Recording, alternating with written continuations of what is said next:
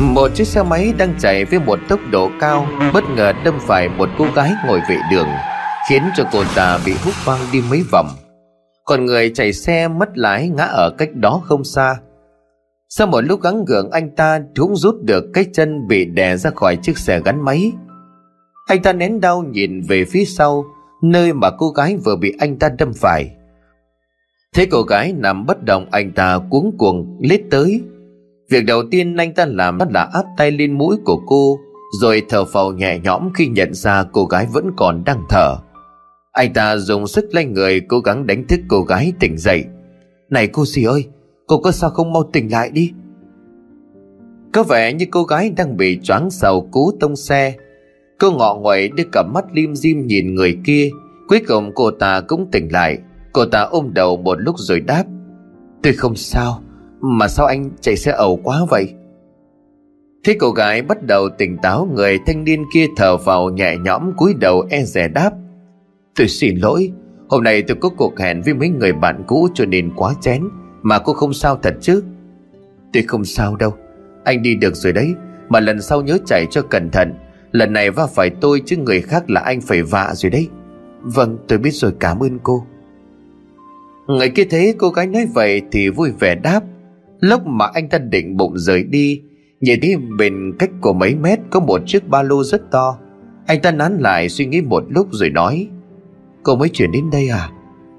Cô gái ngập ngừng gật đầu, người thanh niên nói, Hay là thế này đi, Tôi đưa cô vào viện kiểm tra xem thế nào. Sau đó thì đưa cô tới khu tôi đang ở Ở đó có nhiều phòng trọ lắm. Chứ bây giờ mà cô vẫn còn lang thang ở đây, Thì không biết đến bao giờ mới tìm được chỗ nghỉ. Cô gái liền dứt khoát đáp Tôi cảm ơn nhưng mà không cần đâu, anh đi đi.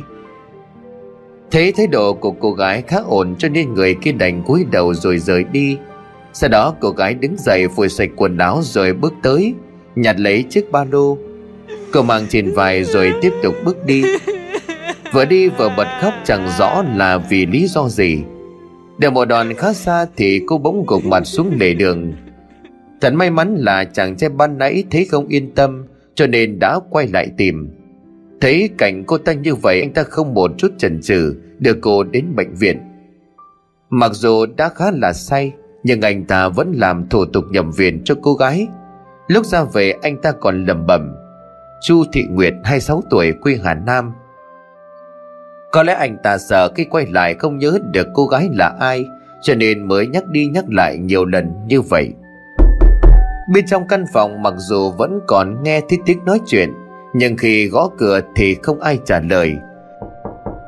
Cô điều dưỡng viên vội vàng đẩy cửa vào. Bên trong là một người đàn ông đang nói chuyện điện thoại. Sao? Bà có biết suy nghĩ nữa không vậy? giờ à, tôi đã nói với bà bao lần rồi chứ. Liên tục là những lời có tiếng lại rất gắt Nhưng mà khi nhìn thấy cô gái đi vào Người đàn ông liếc sang nhìn với một vẻ mặt không hài lòng Rồi nói với người ở đầu dây bên kia Thôi cúp máy đi tôi có việc rồi. Người đàn ông quay sang nhìn cô gái trẻ rồi nói Sao cô vào không gõ cửa? Cô gái liền ấp úng Tôi có gõ cửa thế nhưng mà mãi không thấy bác trả lời. Chuyện gấp quá cho nên không thể đợi thêm được nữa Cho nên tôi mới đẩy cửa đi vào. Tôi, tôi không biết là bác sĩ đang nói chuyện điện thoại. Người đàn ông kia vẫn tỏ ra không hài lòng. Hai tay chống lên bàn lặng người một lúc rồi sau đó nói Thôi được rồi, có chuyện gì cô nói đi. Cô điều dưỡng liền đáp ngay. Thưa bác sĩ, có một bệnh nhân tên là Chu Thị Nguyệt 26 tuổi, vừa nhập viện vì tai nạn giao thông. Sau khi kiểm tra, cô ấy được chẩn đoán chấn thương ở vùng đầu, Có mảnh vụn ở trong đầu. Tình trạng đang chuyển biến xấu, Được yêu cầu mổ ngay bây giờ. Người đàn ông vẻ mặt không vui. Người nhà cô ấy đâu, đã xin ý kiến chưa? Cô gái liền nói. Dạ cô ấy hình như là không có người nhà, Chỉ biết ban nãy có một anh thanh niên đưa cô ấy tới. Làm hết thủ tục rồi bỏ đi. Bây giờ gọi thế nào cũng không nhấc máy. Bác sĩ đắn đo rồi nói, Được rồi, Gọi ekip chuẩn bị đi. Tôi sẽ trực tiếp gây mê và thực hiện ca mổ. Vâng tôi hiểu rồi, thưa bác sĩ. Cô điều dưỡng gật đầu rồi vội vàng chạy ra ngoài chuẩn bị. Sau đó người đàn ông cũng bước ra ngoài, Hướng đến phòng phẫu thuật. Ông ta nhanh chóng thay quần áo rồi bước ra ngoài. Bên trong lúc này đã có hai điều dưỡng phụ công dụng. Một điều dưỡng phụ cây mê Cầm một chân chạy ngoài đã đợi sẵn. Sau khi xem xét và nắm được tình hình của cô gái Người đàn ông bắt đầu ra hiệu cho phụ cây mê chuẩn bị cây mê tùy sống. Trong giây lát ca mổ đã được bắt đầu Mọi thứ bây giờ chìm trong vắng lặng. Lâu lâu lúc này mới nghe thấy tiếng rào kéo đặt vào khay. Tất cả đang diễn ra bình thường thì đột nhiên một điều dưỡng hoàng hốt cất giọng. Không ổn rồi, nhịp tim của cô ấy đang yếu đi. Nhìn lại ông bác sĩ cô điều dưỡng liền nói tiếp Bác sĩ làm sao vậy? Mau dừng lại đi. Những người điều dưỡng còn lại vội hướng mắt nhìn rồi lao tới ngăn cản. Bác sĩ, đừng làm như vậy cô ấy là bệnh nhân Ông mau dừng lại đi. Thì ra người đàn ông kia trước khi tiến hành ca mổ Tinh thần vốn không được tốt Cho nên trong quá trình phẫu thuật căng thẳng đã có những hành động. Khiến cho tình trạng cô gái ngày càng nguy hiểm hơn. Sau khi được những điều dưỡng kia ngăn cản chấn an, Ông ta dần lấy lại bình tĩnh rồi nói, Mau chuyển máu, cô ấy đang bị mất máu. Anh điều dưỡng chạy ngoài rồi đáp, Máu bên trong đang hết, cần phải xuống kho bảo quản. Đi lấy ngay đi. Anh điều dưỡng vội vàng chạy ra ngoài. Một lúc sau khi mà anh ta quay lại, Đã thấy bác sĩ cùng ba người kia đứng mỗi người một góc. Lúc này anh ta bàng hoàng phát hiện cô gái kia đã ngừng thở. Cả năm người sợ hãi chẳng ai nói với ai câu nào, bởi họ biết trước lúc ca mổ, ca phẫu thuật này tỷ lệ sống rất lớn, nhưng chỉ phút làm việc tắc trách mà đã khiến cô gái kia phải chết. Một lúc lâu sau, có điều dưỡng phổ cây mê bước tới trùm kín cây xác, rồi lấy một cuốn sổ ghi chép gì đó. Đoạn cô ấy bước ra ngoài ông bác sĩ thấy vậy thì liền lao tới giật cuốn sổ giận dữ nói, cô định đi đâu? Cô gái ấp ống đáp, Tôi xuống dưới báo với nhân viên nhà xác để họ xử lý. Ông bác sĩ vội vàng xét đi tờ giấy bàn nãy, Báo gì chứ? Cô ta đã chết đâu mà báo. Những người kia vội vàng lên tiếng, Bác sĩ, Ông ấy bình tĩnh lại, Cô ấy thật sự đã chết. Người đàn ông nuốt nước bọt sợ hãi Vậy thì mấy người đi mà báo Để xem thử mấy người có bị đuổi việc không? Ở cái bệnh viện lớn này Biết bao nhiêu người giỏi ước mong tới đây làm việc. Thử hỏi không được tuy nâng đỡ mấy người có được ngày hôm nay. Cả bốn người khi nghe ông bác sĩ nói vậy chỉ biết im lặng. Có lẽ ông ta nói đúng, Đây là một bệnh viện lớn. Không phải ai muốn cũng đừng vào đây làm việc. Nếu chuyện hôm nay bị phát giác chắc chắn sẽ không ai được yên vị. Và người đầu tiên sẽ là người thực hiện ca mổ này. Ông bác sĩ này biết đã nói trúng tim đen của những người kia, Cho nên ông tiếp tục nói, Hãy để chuyện này bị chôn vùi, Tôi sẽ không để mấy người phải chịu thiệt nghe rõ chưa? Trước tình đó thì cả bốn người kia, Vì cái lời trước mắt mà quên đi tất cả, Họ đành cắn răng chấp nhận thỏa thuận với vị bác sĩ, Rồi cùng nhau chặt cái xác thành nhiều mảnh rồi phi tang. Đêm hôm đó là một đêm mưa tầm tã. Bốn con người thay nhau đưa từng bộ phận cô gái ra phía sau khu đất trống của bệnh viện, Rồi chôn cất ở đó. Sáng ngày hôm sau, người thanh niên tối qua đưa cô gái tới bệnh viện quay lại. Nhìn khuôn mặt của anh ta khá nhợt nhạt Chắc có lẽ là vẫn còn men rượu ở trong người. Anh ta vào bệnh viện rồi hỏi về tình hình của cô gái, Nhưng ai cũng lắc đầu không biết. Anh ta buồn bã đi dòng theo hành lang của bệnh viện Nhìn vào từng phòng với niềm hy vọng sẽ tìm thấy cô gái hôm qua. Chợt anh ta nhận ra cô điều dưỡng hôm qua đã đưa cô gái kia Đang đứng ở cửa thang máy. Anh ta vội vàng chạy tới cất giọng, Cô gì ơi! Theo quán tính, cô gái nhìn về phía có tiếng gọi, Rồi đưa mắt nhìn xung quanh như là xác nhận ai gọi. Ở phía này, anh thanh niên tiếp tục vừa chạy vừa gọi, Là cô đấy, Cô cô chờ tôi một chút. Tới nơi hai tay của anh ta chống nạnh thở dốc cô gái liền hỏi Anh muốn hỏi chuyện gì? Phút lấy lại bình tĩnh anh ta nói Cô không nhớ tôi sao? Tôi tôi tôi, tôi đức trí đây. Nhìn cô điều dưỡng vẫn không có chút chuyển biến Anh ta vội rút cái giấy viện phí đêm qua rồi nói Là cái người đêm qua đưa cô Nguyệt vào đây cô nhớ chưa? Lúc này cô gái đã nhận ra được anh ta về mặt bắt đầu bối rối xuất hiện. Cô gái ngập ngừng À tôi nhớ rồi mà anh tìm tôi có chuyện gì? Đức Chí liền gãi đầu. Tôi tôi muốn xem tình hình cô gái đó ra sao. Bây giờ cô đang nằm trong phòng nào vậy? Đột nhiên, chồng giấy trên tay của cô gái rơi xuống. Có vẻ cô ta vừa bị câu hỏi của Chí làm cho giật mình. Thoáng cô ta lấy lại bình tĩnh rồi ấp úng đáp. Bệnh bệnh nhân đó đêm qua sau khi tỉnh dậy đã rời đi. Chí nghe vậy thì vẻ mặt buồn thiêu, anh ta thở dài. Cô gái kia lại nói tiếp, Anh đừng lo, Nhìn cô vậy chứ không sao anh về đi. Chi liền đáp, Thật vậy hả vậy thì tốt rồi Vậy thôi tôi xin phép đi trước. Cô điều dưỡng vội vàng gật đầu, Còn Chí thì lặng lẽ rời khỏi bệnh viện ngay sau đó. Một thời gian sau, Tiếng có cửa vang lên, Vào đi. Từ bên ngoài, một người phụ nữ với một khuôn mặt rạng rỡ, Trên tay cầm một bó hoa vào Người phụ nữ bước tới gần rồi nói, Hôm nay là ngày 27 tháng 2 Chúc bác sĩ sẽ có một ngày lễ thật vui vẻ.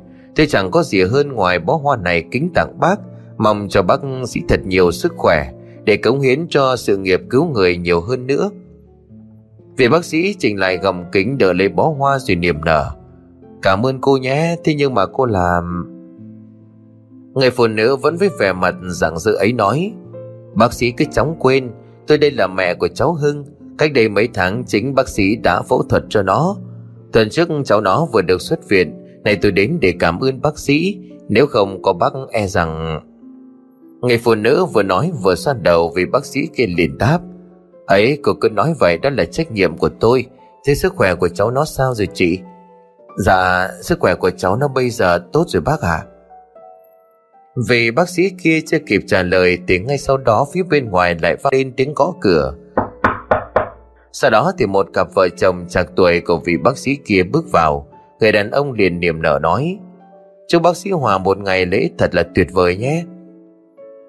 Vị bác sĩ kia vội bước ra khỏi trước bàn làm việc, Tay bắt mặt mừng liền đáp, Ơ, anh Tùng đấy hả? Quy hóa quá. Anh chỉ vẫn khỏe chứ? Người đàn ông cười vui vẻ gật đầu. Chúng tôi vẫn khỏe. Đoàn người đàn ông nhìn sang người phụ nữ nhẹ giọng. Chỉ là Người phụ nữ chưa kịp đáp thì vì bác sĩ đã nói. À cô ấy cũng giống như hai người thôi, Mà vui quá quyền bán mất. Mời ba người ngồi đi uống trà rồi chúng ta cùng nói chuyện. Vừa nghe xong thì người phụ nữ kia xua tay về ái ngại đáp. Cảm ơn bác sĩ, nhưng mà chắc là tôi phải xin phép về trước có chút việc. Bác sĩ thông cảm giúp tôi nhé. Bác sĩ ngập ngừng gật đầu, Phải hẹn chị dịp khác để tôi tiễn cô.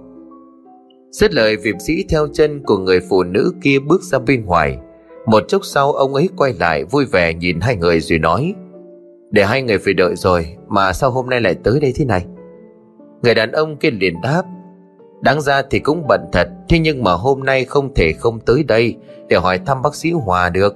Nhớ lại ngày trước nếu không có bác tận tụy chữa trị cho con gái của tôi thì cũng không có ngày hôm nay. Bác sĩ Hòa liền xua tay. Ấy, việc đó là công việc và trách nhiệm của tôi. Anh chỉ cứ nói vậy tôi khó xử. Bác sĩ cứ khiêm tốn. Gia đình của tôi quý bác sĩ, đâu riêng bác sĩ đã cứu con gái của tôi. Cái cốt là tôi thấy bác sĩ vừa có tâm lại có tầm. Giá như ai cũng như bác sĩ thì tôi biết mấy. Bác sĩ Hòa cười ái ngại trần tiếng điện thoại reo lên. Hai người đợi tôi một chút nhé. À vâng bác sĩ cứ tự nhiên. Một lúc sau, vị bác sĩ quay lại nói với vẻ gấp gáp. Thật lễ với hai người rồi, Dưới vừa gọi lên có một ca mổ đang cần tôi xử lý. Chắc là phải hẹn hai người dịp khác. Vợ của người đàn ông kia liền đáp. Không sao đâu, Là công việc thì bác sĩ nên ưu tiên. Và chồng tôi cũng tính ở trên này hai hôm. Sau khi xong việc thì liên lạc cho tôi. Bọn tôi sẽ mời bác sĩ hai bữa. Vậy thì tốt quá, hẹn hai người tối nay nhé. Tôi xin phép đi trước. Xét lời vì bác sĩ bước ra ngoài đi đến phòng mổ, Vẫn như mọi lần sau khi thay đồ xong, Thì ông ấy bước vào bên trong bắt đầu công việc. Lần này là một ca mổ ở chân. Chiếc chân của người đàn ông nằm trên bàn mổ dường như không còn nguyên vẹn Sau một vụ tai nạn giao thông. Bác sĩ Hòa nhanh chóng gây mê cho người đàn ông tội nghiệp kia, Rồi tiến hành phẫu thuật. Mọi thứ đang diễn ra suôn sẻ thì ekip phụ ca mổ bỗng xảy ra vấn đề. Một cô điều dưỡng phụ dụng cụ tỏ ra lơ là khiến ông Hòa rất tức giận. Thật may mắn là cuộc phẫu thuật đã diễn ra tốt đẹp. Sau cuộc phẫu thuật, ông Hòa vỗ vai của cô điều dưỡng kia nói Cô Trinh, cô sang phòng gặp tôi một chút. Cô gái kia buồn bã gật đầu rồi theo ông Hòa sang phòng kế bên. Cả hai người nói chuyện. Một lúc sau cô gái kia cúi mặt bước ra ngoài. Có lẽ cô ta vừa bị ông Hòa giáo huấn về chuyện cá nhân lẫn vào trong công việc. Sau cái lúc nói chuyện với ông Hòa, cô gái kia bỗng biến mất một cách kỳ lạ. Đồng nghiệp không thấy Hoàng hốt đi tìm, Mà mãi tận lúc sau mới tìm thấy Trinh đang ngồi một mình Ở trên tầng thượng của bệnh viện. Cô đồng nghiệp bước tới hỏi khẽ, Trinh à hôm nay cậu sao vậy? Trinh quay đầu lại, cô rơm rớm nước mắt. Ngọc à mình muốn khóc quá. Cô đồng nghiệp tên Ngọc ngồi xuống kế bên ôm chặt Lý Trinh rồi vỗ về. Vậy thì cậu khóc đi, Khóc cho nhẹ lòng chứ đừng có giữ như vậy, Chỉ khiến cho cậu mệt mỏi hơn thôi. Trinh nghe xong thì gục đầu vào Ngọc Hòa khóc lên. Một lúc sau, thích Trinh ngồi khóc Ngọc liền nhẹ nhàng nói, Nào, bây giờ có chuyện gì nói mình nghe. Trinh ngập ngừng một lúc rồi đáp, Bọn mình chia tay rồi. Sao? Cậu và Thành chia tay sao vậy? Hắn ta phản bội mình. Hắn ta đã ngoại tình với một cô gái Ở cùng chung cư. Ngọc nghe vậy thì nổi giận. Hắn ta như vậy bao lâu rồi? Sao có thể đối xử với cậu vậy chứ? Mình cũng không rõ.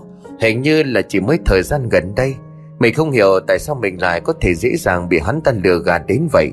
Mình chỉ thấy kỳ lạ là sống bao nhiêu năm cùng dãy chung cư, Nhưng mà chưa bao giờ mình gặp cô ta, Kể cả cái tên nghe cũng rất xa lạ. Vậy bây giờ cậu định sao? Mình không tự quyết định được. Hắn ta đã đuổi mình ra khỏi nhà. Bây giờ mình đang ở trọ. Trước mắt cứ vậy đã, Mình chẳng muốn nghĩ gì thêm. Ngọc gật đầu đoạn sau cô nói, Hay là cậu dọn sang ở với mình, Như vậy cậu sẽ nhanh quên hơn được chuyện cũ. Trinh ngập ngừng một lát rồi đáp, Như vậy được không? Được chứ sao? Lát về nhắn cho mình cái địa chỉ trọ của cậu. Tối mai mình qua phụ dọn cậu đồ đạc, Xong rồi sau đó dọn qua nhà mình. Trinh nghe xong thì gục đầu vào vai của Ngọc. Cuối cùng vẫn chỉ cậu tốt với mình thôi. Ngọc hét cười xoa đầu của Trinh rồi nói, Cậu đừng nói vậy. Thôi, bây giờ đang là giờ làm, Bọn mình xuống dưới đi, không xếp la đấy. Sau câu nói của Ngọc Thì cả hai cùng nhau rời khỏi tầng thượng của bệnh viện Để tiếp tục làm việc. Chiều ngày hôm sau Sau khi mà tan làm về nhà, Ngọc nhận được tin nhắn từ Trinh. Đó là địa chỉ phòng trọ của Trinh vừa dọn tới. Ngọc sửa soạn một lúc lái xe tới chỗ trọ của Trinh. Vì trọ cách khá xa cho nên Ngọc phải mất gần nửa tiếng đồng hồ mới đến được. Đọc lại dòng tin nhắn của Trinh gửi Ngọc tìm đến cửa hồng số 4 Nơi mà Trinh đang ở. Lúc này trời cũng đã nhá nhem, Nhưng mà điện đóm bên trong vẫn chưa được bật. Thế kỳ là Ngọc vội gõ cửa nhưng mà không thấy Trinh trả lời. Một lúc sau bên trong bỗng vang lên những tiếng sột soạt. Ngọc bình tĩnh lắng nghe. Đoán rằng Trinh trong đó cho nên tiếp tục vừa gõ cửa vừa gọi. Một lần nữa lại thích Trinh không trả lời. Ngọc lấy làm tò mò đẩy cửa nhưng không được. Đoàn cô chạy đến cửa sổ nhau mắt nhìn qua. Lúc này cô mới hoàng hồn khi nhìn thấy thứ gì đó. Trông giống như người đang treo lủng lẳng ở bên ngoài. Bất giác cô liền hét lớn. Có ai không? Giúp tôi với. Chỉ một lát, ba bốn người mấy phòng kế bên chạy ra sau khi nghe Ngọc kể thì họ phá cửa chạy vào, Thì lúc này mới giật bắn người phát hiện thứ mà ban nãy Ngọc nhìn, Chính là Trinh. Cô ta đã treo cổ tự sát. Ngọc nhìn thấy bản thân như vậy Thì cô dường như không còn chút sức lực nào, Chỉ đành trông cậy vào những người khác hạ sát của Trinh xuống. Cơ thể của Trinh vẫn còn ấm Nhưng hơi thở đã tắt từ bao giờ. Ngọc lấy tới bên cái xác của Trinh Không nức nghẹn không nói nổi lời nào sau khi được người khác ăn ủi Ngọc Bích bình tĩnh phần nào Cô khóc rằng Trinh à Sao mới đó mà cậu đã thành ra như vậy? Chẳng phải cậu hứa với mình sẽ sống tốt ư? Lúc này có một người khác lên tiếng Cô gái này vừa mới chuyển đến đây được vài hôm Ngày đầu tiên có vẻ không được thân thiện cho lắm Nhưng thấy rất hay qua phòng của người khác làm quen bắt chuyện Nằm dễ gần lắm Vậy mà Ngọc liền nói Vâng ạ à, Trình bình thường nó hòa đồng lắm. Nó chuyển đến đây vì vừa chia tay bạn trai. Nhưng mà nó mạnh mẽ lắm, Mới còn mấy hôm mà đã bình tâm rồi. Hôm trước nó còn hứa sẽ dọn qua chỗ em Để hai đứa ở với nhau.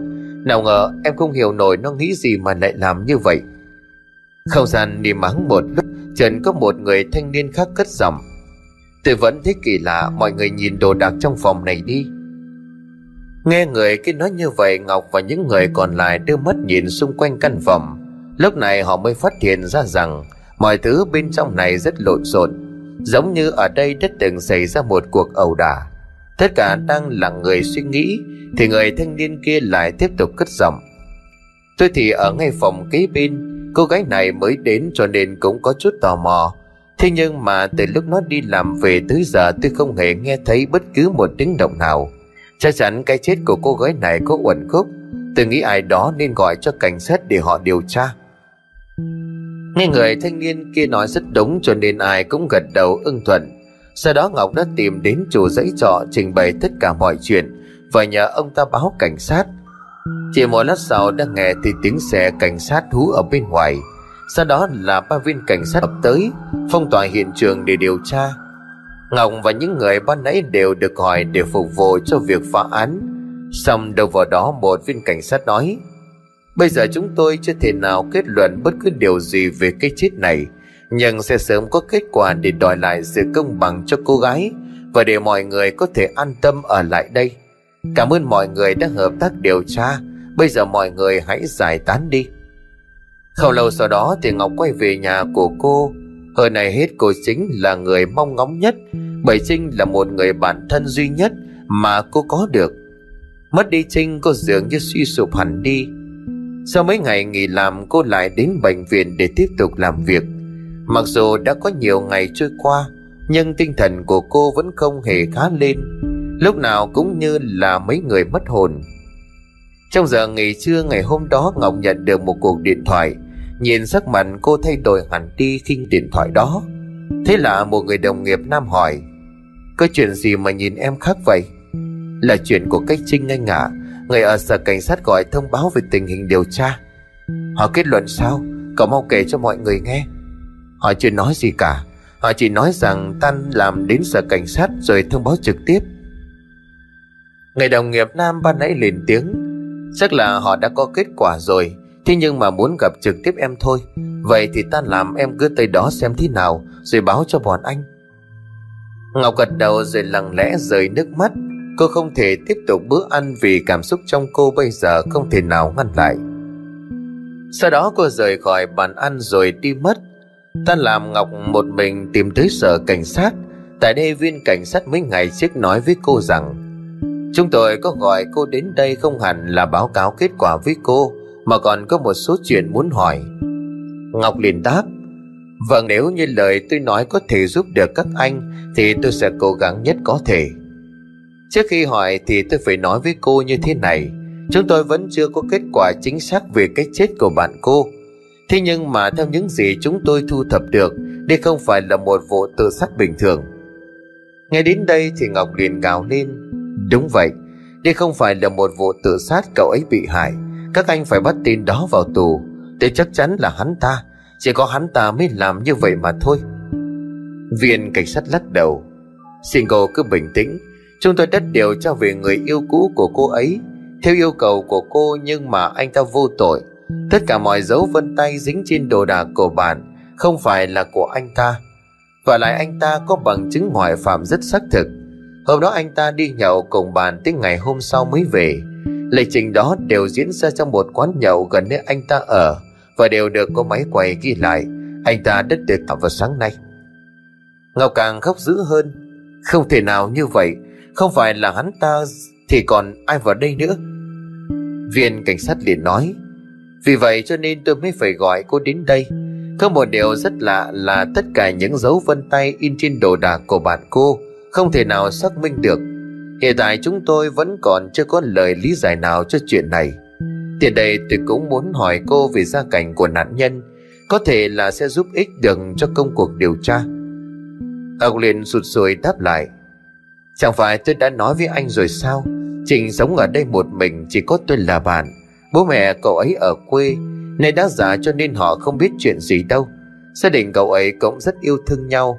Hãy để cho họ được yên Cho tới lúc có kết quả chính xác Về cái chết của cậu ấy. Đằng nào họ cũng phải biết Cho nên là hãy để cho họ biết muộn một chút, Họ sẽ đỡ phải đau lòng. Viên cảnh sát thở dài. Có một chuyện nữa Trước khi xảy ra cái chết bạn cô có bình thường không? Ý anh là sao? Sau khi chia tay, cậu ấy chỉ suy sụp mấy hôm, Nhưng sau đó đã ổn. Bọn tôi còn dự định dọn về sống cùng với nhau ít tháng. Cậu ấy rất vui vẻ và đồng ý. Viên cảnh sát nghe xong thì gật đầu. Được rồi, Chúng tôi sẽ tiếp tục cố gắng điều tra.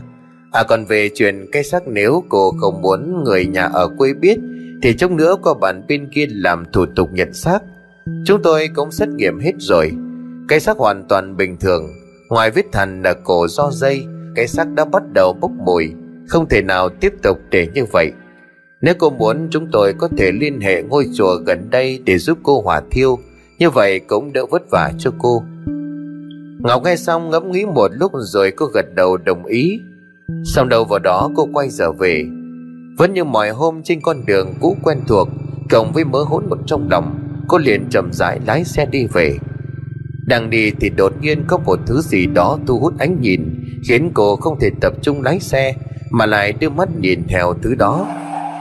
Một tiếng rầm vang lên vì mài nhìn theo thứ kia cho nên Ngọc đã lao xe vào gánh bánh vỉa hè của một người phụ nữ lạ.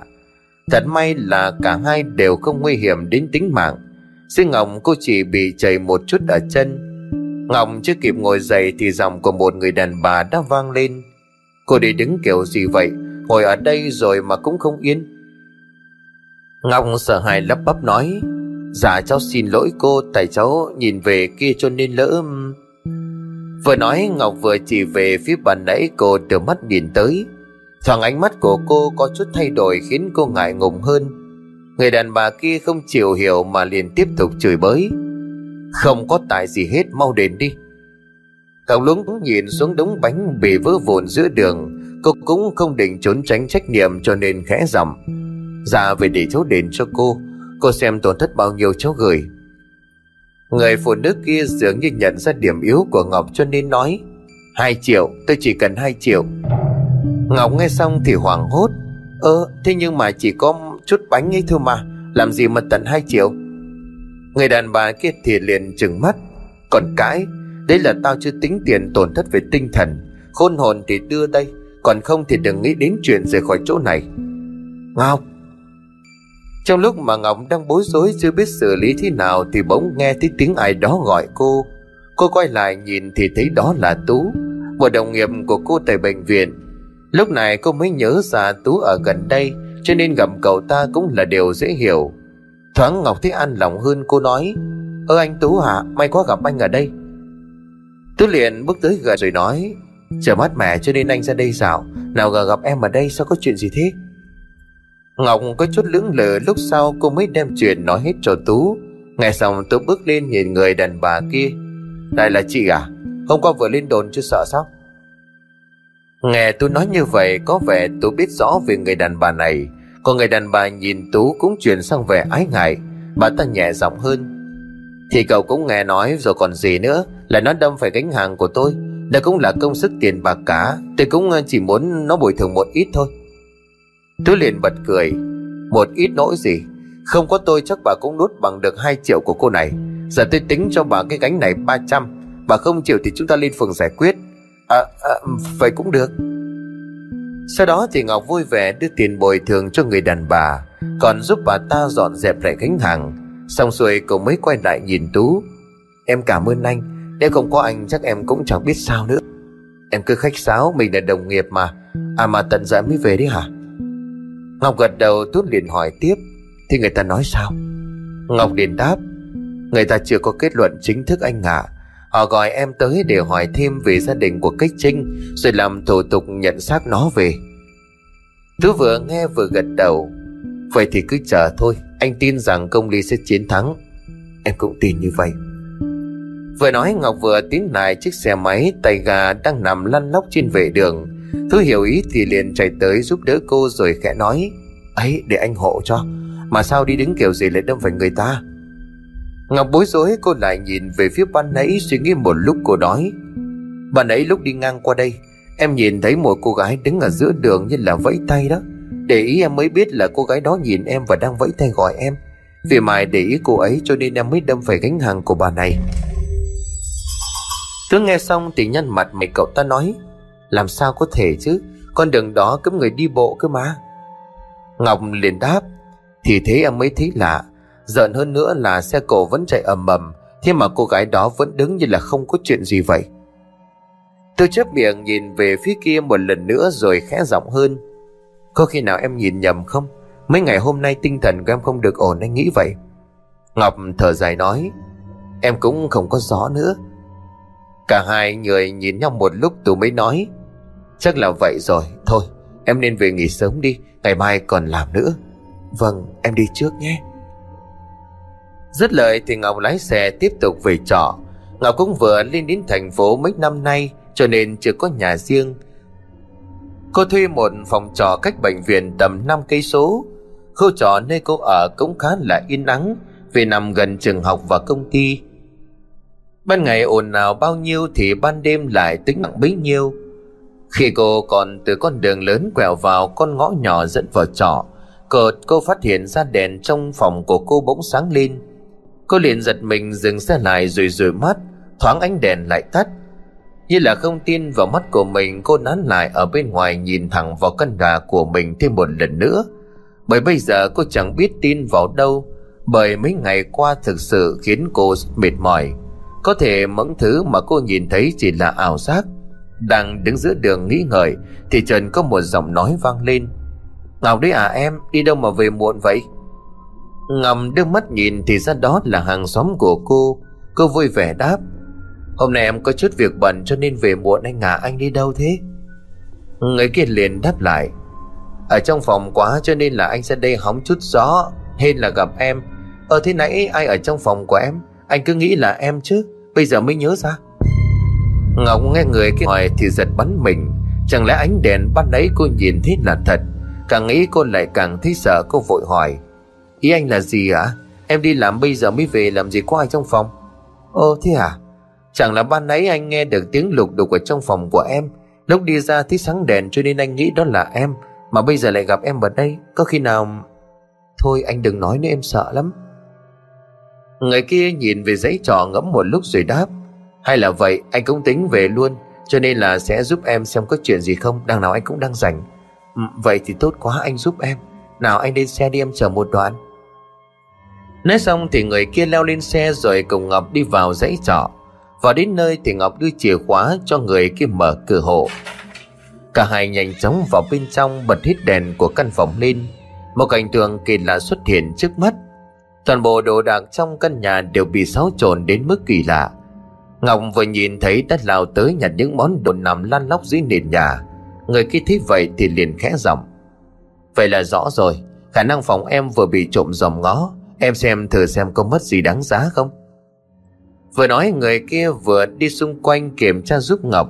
Một lúc sau thì anh ta quay lại rồi nói, Em có chắc là lúc sáng trước khi đi làm mọi thứ vẫn bình thường không? Ngọc vừa nghe vừa tỏ ra khó hiểu, Người kia liền tiếp nói Chứ anh thấy ở đây không phải là do trộm làm. Em cứ nhìn mấy cánh cửa mà xem. Tất cả bây giờ vẫn được khóa trong cật chẽ Còn cửa chính thì em cũng thấy rồi đó. Không có trộm nào lúc ra về lại khóa lại như vậy. Ngọc lúc này liền đáp, Em cũng thấy lạ lắm. Tất cả mọi đồ đạc đều nguyên vẹn Ngoại trừ việc chúng bị xáo trộn. Nhưng mà em chắc rằng sáng nay mọi thứ vẫn ổn.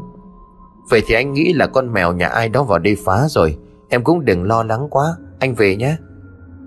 Thế người hàng xóm nói vậy thì Ngọc đỡ sợ hơn. Cô tranh thủ dọn lại đồ đạc rồi quay vào tắm. Nhưng mọi chuyện kỳ lạ vẫn chưa dừng lại ở đó. Sau khi tắm xong thì Ngọc tiếp tục gội đầu. Trong lúc mà cô hộp đầu vào trong chậu nước, Thì bất chợt cô cảm thấy có ai đó đang dùng tay tì đầu của cô xuống, Khiến cô không thể nào ngóc đầu lên được. Cô vùng vẫy trong tuyệt vọng và tưởng chừng như sắp ngộp nước đến nơi, Thì bàn tay kia bỗng biến mất. Ngọc vùng người dậy rũ tóc ra phía sau, Đôi mắt hoang mang nhìn xung quanh để xem là ai đã làm. Nhưng rồi cô lại chẳng thấy ai Ngoài ba bức tường và cánh cửa đã đóng kín. Ngọc hoảng sợ lùi lại, Dựa lưng vào bức tường rồi bật khóc nức nở. Đêm hôm đó, Ngọc không ngủ được Vì mãi suy nghĩ về những chuyện đã xảy ra Trong ngày hôm nay. Cô cứ chằn chọc lăn qua lăn lại Trên chiếc giường cũ quen thuộc. Đang mơ màng thì nghe tiếng gõ cửa. Ngọc hoảng hốt nhìn ra, Sau một phút định thần Thì cô lắp bắp cất giọng. Ai ở ngoài đó vậy? Phải đến lần gọi thứ hai thì bên ngoài mới trả lời bằng một giọng yếu ớt. Cô dì ơi, Cô cứu tôi với, tôi lạnh quá.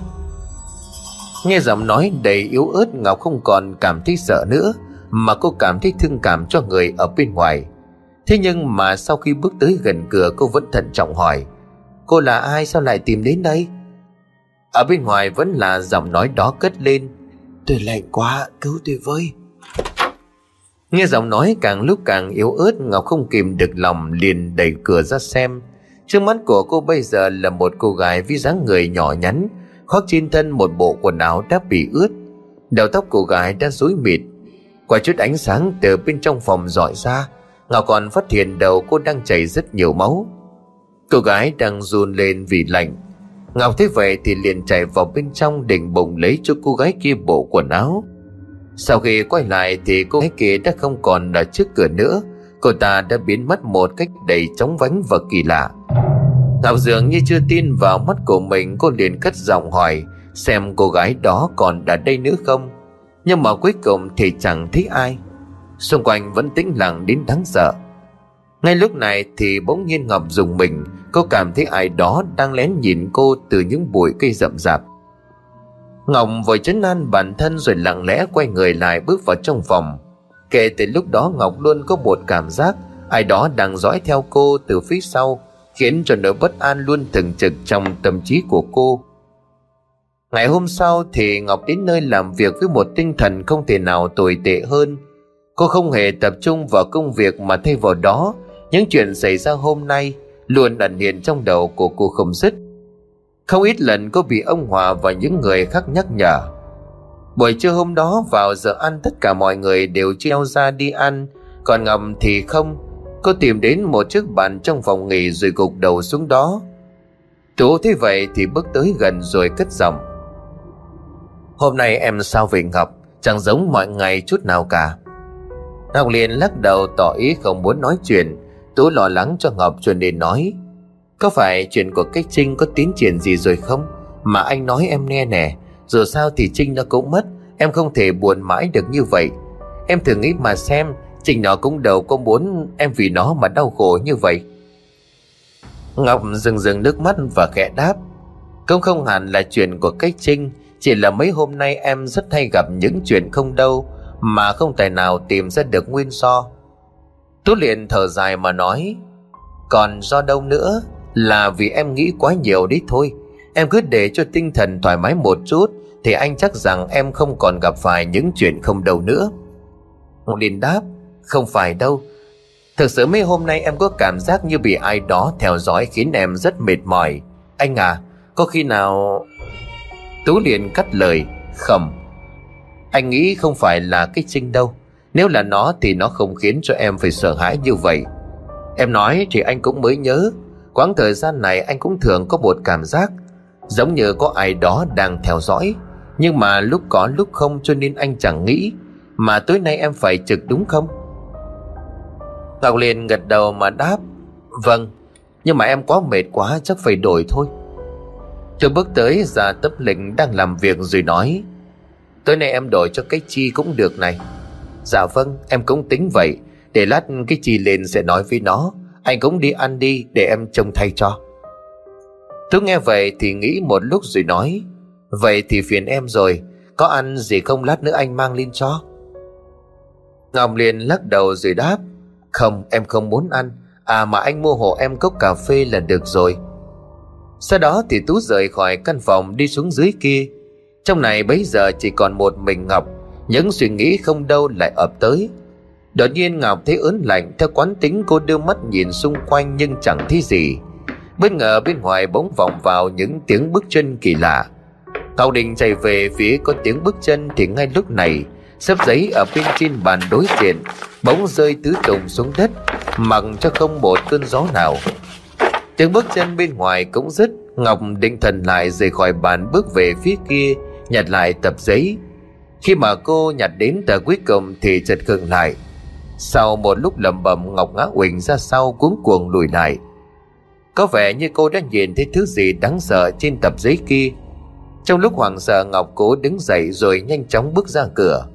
Lần này cô lại nghe thấy những tiếng bước chân kỳ lạ phát ra từ dãy hành lang bên ngoài.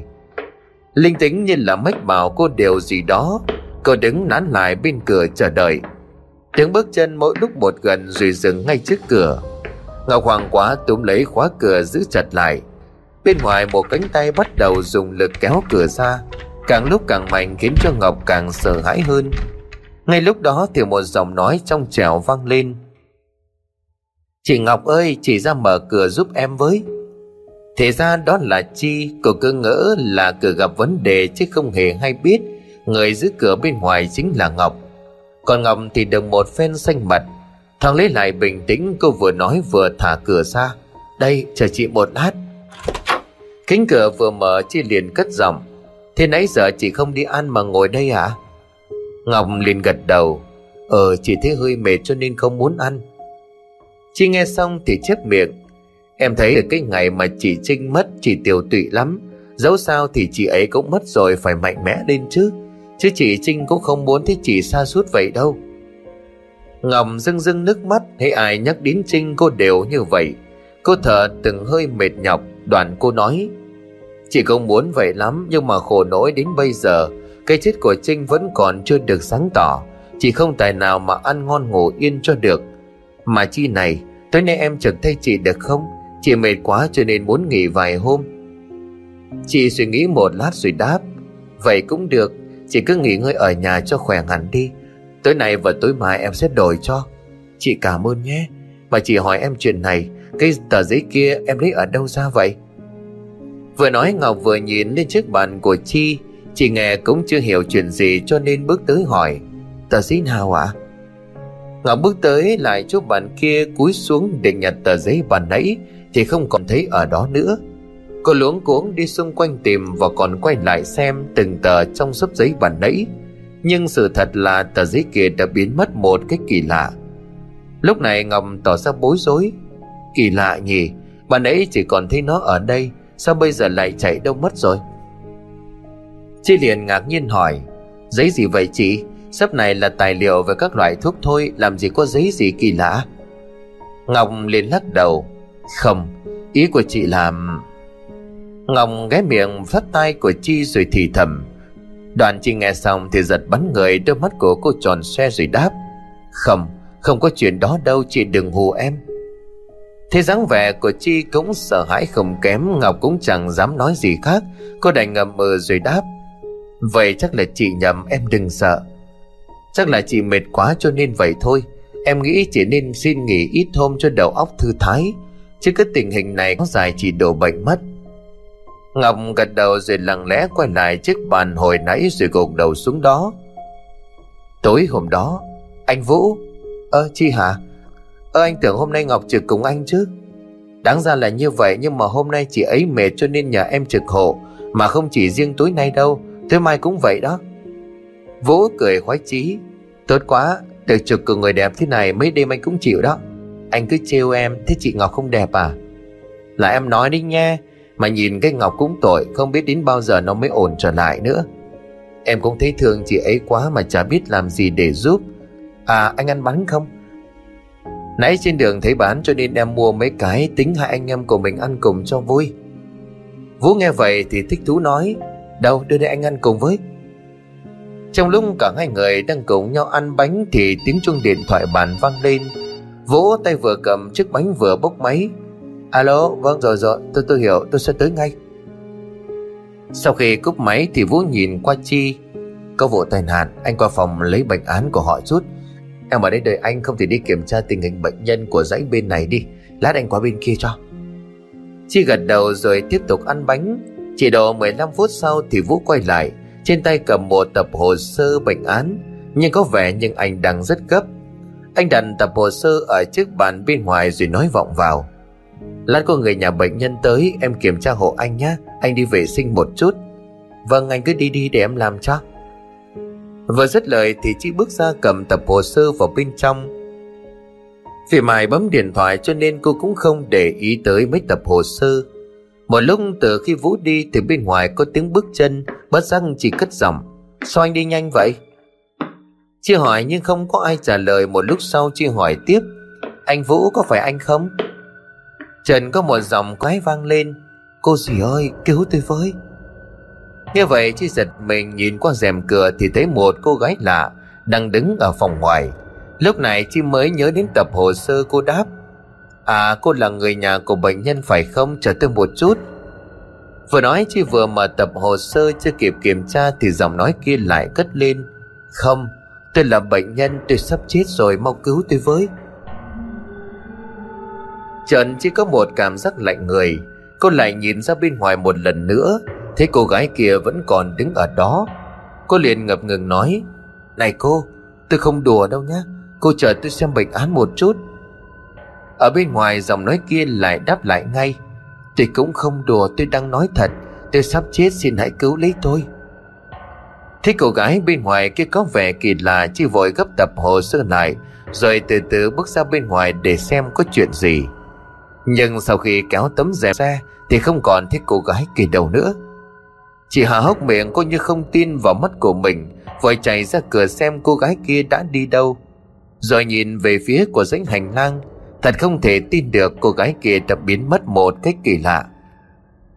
Chị từ vỗ đầu của mình rồi quay lại phòng, Cô bắt đầu tò mò về tập hồ sơ trên bàn. Sau khi mở ra, cô liền vứt tập giấy xuống nền nhà rồi lùi lại một góc phòng. Lần này cô hoàng sợ thực sự. Trong tờ giấy ghi rõ ràng bệnh nhân Chu Thị Nguyệt 26 tuổi, đến từ Hà Nam. Chỉ chưa kịp hoàn hồn thì tiếng bước chân ban nãy lại vang lên. Cô nín thở chờ đợi. Một tiếng cạch cửa vang lên. Bật giác chỉ nhìn qua tấm rèm lần này, Một cái bóng từ bên ngoài bước vào. Càng lúc càng gần với căn phòng nơi cô đang đứng. Chị run rẩy thu mình lại, Nhắm nghiền mắt. Một tiếng xoẹt kéo rèm cửa vang lên. Chi, em sao vậy? Nghe giọng nói lúc này, Chi mới ngả người ra. Người đứng trước mặt của cô bây giờ là Vũ, Chứ không phải là cô gái bàn nãy. Chi vội vã lao tới ôm lấy Vũ. Anh Vũ ơi, em sợ quá. Vũ đến làm lạ vội hỏi, Có chuyện gì nói anh nghe? Bà bà nãy có một cô gái kỳ lạ bước vào đây. Cô ta nói là bệnh nhân sắp chết Nên cầu cứu em, Nhưng rồi lại biến mất một cách kỳ lạ. Vũ nghe xong thì bật cười. Em cứ nói linh tinh Cho mình bệnh nhân làm sao vào được, Chỉ có người nhà thôi. Chắc là người ta hù em đấy. Nhưng mà lúc anh quay lại đâu có thấy ai. Chị vẫn không ngồi sợ, Cô chỉ xuống tập hồ sơ. Em không nói linh tinh, Anh nhìn tập hồ sơ đi. Vũ vội nhặt hồ sơ bệnh án lên, anh liền đọc lớn. Bệnh nhân Chu Thị Nguyệt 36 tuổi, đến từ Hà Nam, Chẩn đoán là chấn thương sọ não. Sao vậy? Anh thấy bình thường mà. Chị nghe Vũ nói vậy thì liền nín khóc. Cô vội vàng cầm sắp giấy rồi tự đọc. Đoàn cô nhìn Vũ rồi lắc đầu khó hiểu. Ơ, không không thể nào. Rõ ràng ban nãy em thấy là, Em thấy gì? Trong hồ sơ bệnh án có ghi là Chu Chu Thị Nguyệt 26 tuổi, đến từ Hà Nam. Còn cả cô gái bên ngoài nữa. Cô ấy khăng khăng bảo là bệnh nhân. Nhưng mà em ra ngoài xem thì lại chẳng có ai. Vũ nghe xong thì lệnh người theo. Anh ta dùng mình một cái rồi đáp. Em nói làm anh sờn hết cả gai ốc đây nè. Làm gì có cái chuyện đó, Giấy trắng mực đen rõ ràng kia. Chắc chắn là do em sợ quá cho nên nghĩ bậy bạ mà thôi. Chi liền tiếp lời, không, em không nghĩ như vậy. Chuyện này không riêng gì em thấy đâu. Để em kể cho anh nghe. Chuyện này chị Ngọc cũng thấy những cái chuyện giống em. Ban đầu thì em cũng chỉ nghĩ chị ấy đang nghi. Thế nhưng đến giờ phút này chắc em phải nghĩ lại thôi. Anh à em sợ quá đi mất. Vũ liền chép miệng. Theo anh thì do con gái bọn em yếu bóng vía, Cộng thêm cái bản tính đa nghi cho nên vậy thôi. Chứ như anh thì có thấy gì đâu. Chu Văn Nguyên không khéo, bà nấy em mơ ngộ cho nên đọc lái sang là Chu Thị Nguyệt đó. Thật vậy hả anh? Nhưng nhưng nhưng mà em vẫn thấy sợ. Vũ liền xua tay. Có gì phải sợ chứ? Bọn mình làm ở đây cũng mấy năm rồi, Đã bao giờ gặp vấn đề gì đâu. Thôi bây giờ như vậy anh em mình làm chung với nhau Anh đi đâu em đi đó Hơi mất tí thời gian Thế nhưng mà như vậy em cũng không sợ nữa được chứ Đến nước này thì Chi dù không muốn thì cũng phải gật đầu. Nếu làm việc như vậy mọi hôm cả hai sẽ được nghỉ ngơi nhiều hơn. Nhưng mà đêm nay sẽ ra chuyện cho nên Vũ đành chấp nhận thiệt thòi ngồi trực cho Chi ngủ. Chị Ngọc, sao chị lại ở đây? Ơ, Chi hả? Chị nghe tiếng ai đó gọi cho nên ra đây xem thử Không ngờ em cũng ở đây. Thế em đang làm gì vậy? Chị cũng tiếng ai đó gọi à? Em cũng vậy Nhưng mà tìm mãi không thấy ai. Là là tao là là tao đã hỏi chúng mày. bất bất ngờ không? Đột nhiên giọng nói của một cô gái vang lên. Giọng nói đó nghe ma mị và chói tai khiến cho ngọc và chi ngờ vượng đưa mắt nhìn xung quanh. Tiếng nói ấy lại vang lên một lần nữa Bọn mày không thể thấy tao đâu? Biết biết vì sao không? Vì tao chết rồi mà chính bọn mày đã giết tao. Bây giờ sẽ bắt từng đứa trong đám của bọn mày Vì trả mạng cho tao. Hay chỉ hết đi. Lúc này Chi sợ quá ôm chặt Ngọc cô run rẩy. Chị Chị không lẽ là, là cô ta hả chị? Ngọc chưa kịp đáp Thì giọng khi đã cất lên. Đúng, đúng vậy là, là tao đây. Nguyên đây Chị vẫn đứng ôm trầm lấy Ngọc, Nhưng mà lâu dần cô bắt đầu cảm thấy Có chút gì đó kỳ lạ, Chị nói. Chị Ngọc, Sao sao người chị lạnh vậy? Cả như nước nữa chị sao vậy? Vừa nói, chị vừa ngước đầu nhìn lên Thì lúc này, Người mà chị đang ôm không phải là Ngọc nữa, Mà lại là một cái xác với một cơ thể trắng toát. Một khuôn mặt be bết máu đang trương phồng, Với một đôi mắt nhìn thẳng vào mắt của Chi. Chi vội đẩy cái xác ra rồi quay đầu bỏ chạy Nhưng không hiểu sao Càng chạy cô lại càng lạc sâu vào trong rừng. Cho đến lúc sức của cô đã kiệt không thể bước nổi nữa Thì lại nghe thấy cái giọng ấy vang vọng ngay sau lưng. Đừng, đừng có chạy nữa Mày, mày không thoát được được khỏi tay tao đâu. Chị Ngọc đâu rồi? Mau trả chị ấy lại cho tôi. Trả ư Nó, nó chết rồi chẳng bằng cách nào bây giờ Nghe nghe cho kỹ đây Bọn mày đã hại chết tao Đã vậy còn chặt tao ra làm nhiều khúc Khiến tao chẳng thể siêu thoát Thứ ác đầu của bọn mày không đáng để để sống Hãy tận hưởng những ngày cuối cùng đi đi Rồi ra sự kiện cho chúng mày sống không bằng chết Không Chi, Chi Em sao vậy mau tỉnh lại đi Chi giật mình thức giấc thì ra tất cả chỉ là một cơn ác mộng Dẫu biết là vậy nhưng mà Chi vẫn chưa hoàn hồn Khuôn mặt của cô tái mét, Một đôi mắt sững sờ nhìn Vũ, Rồi ôm chặt lấy cổ của anh ta. Anh Vũ ơi, em sợ lắm. Vũ liền vỗ về Chi một lúc rồi nói, Nào, Mọi thứ chỉ là một cơn ác mộng thôi, Nó qua rồi. Nhưng mà hãy nói cho anh nghe xem, Em đang mơ thứ gì và tại sao lại sợ hãi đến vậy? Chị vẫn không ngừng khóc cho tới tận lúc lâu sau cô mới ngập ngừng đáp, Anh Vũ, Em mơ thấy cô ta. Vô số người tỏ ra chưa hiểu Chi đang nói chuyện gì. Một tháng sau, khuôn mặt của anh có chút biến sắc, Anh nói, Ý em là cô gái đó. Chi gật đầu, Vũ liền khẽ giọng nói tiếp, Sao sao tự nhiên em lại mơ thích cô ta? Chi liền lắc đầu đáp, Em cũng không rõ, Cô ta nói là đang quay về đòi mạng. Bà nấy em còn mơ thích chị Ngọc đã bị cô ta giết, Em sợ quá anh Vũ. Vũ tỏ vẻ nghĩ ngợi một lúc rồi chấn an. Anh nghĩ là do bà nấy em đọc nhầm tên cô ta, Cho nên bây giờ mới mơ thế vậy thôi. Thời đại nào rồi mà còn tin tưởng vào những giấc mơ? Thôi, em mau đi rửa mặt cho tỉnh táo, Trời sắp sáng rồi còn sao ca? Vâng ạ. À. Một lát sau thì trời cũng sáng hẳn, Bệnh viện đã bắt đầu rung rả người. Người ra người vào thăm khám mỗi lúc một đông. Về thôi Chi Dạ anh về trước đi.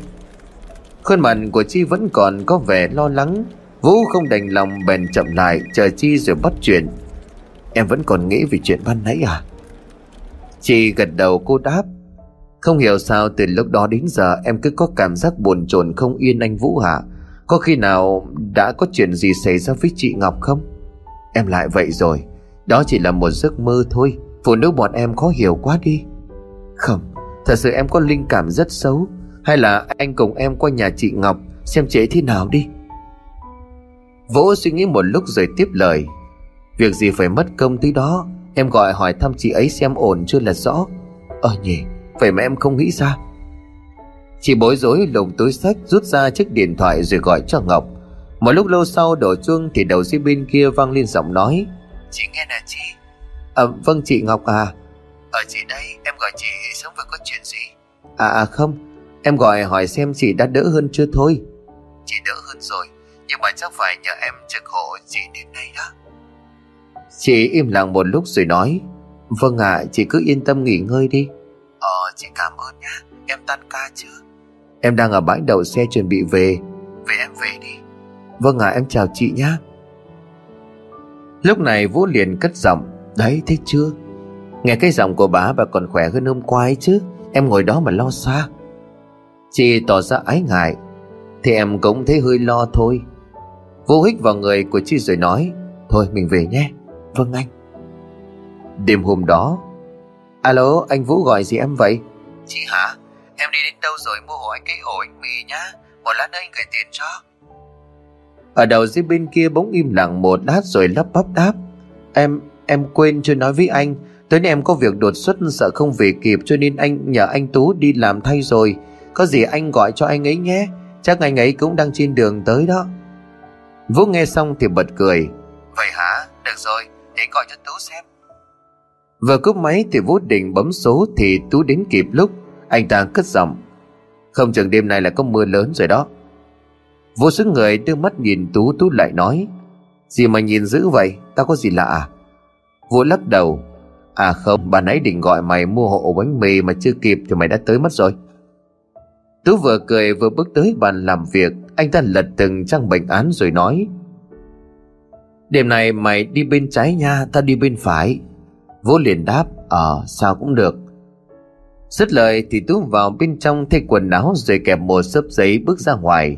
Vũ cũng như vậy Nhưng vì quá đói cho nên Vũ định xuống căng tin Xem có gì ăn không. Ở bên ngoài sấm sét bắt đầu rền vang. Đúng như Tú đã nói, Đêm này sẽ có mưa sau khi ăn xong, Vũ quay lại phòng trên đường đi, Thì bóng đèn hành lang trờn tắt, Khiến cho cả không gian phía trước tối om như mực. Có lẽ do thời tiết xấu cho nên đã ảnh hưởng tới thiết bị điện bên trong bệnh viện.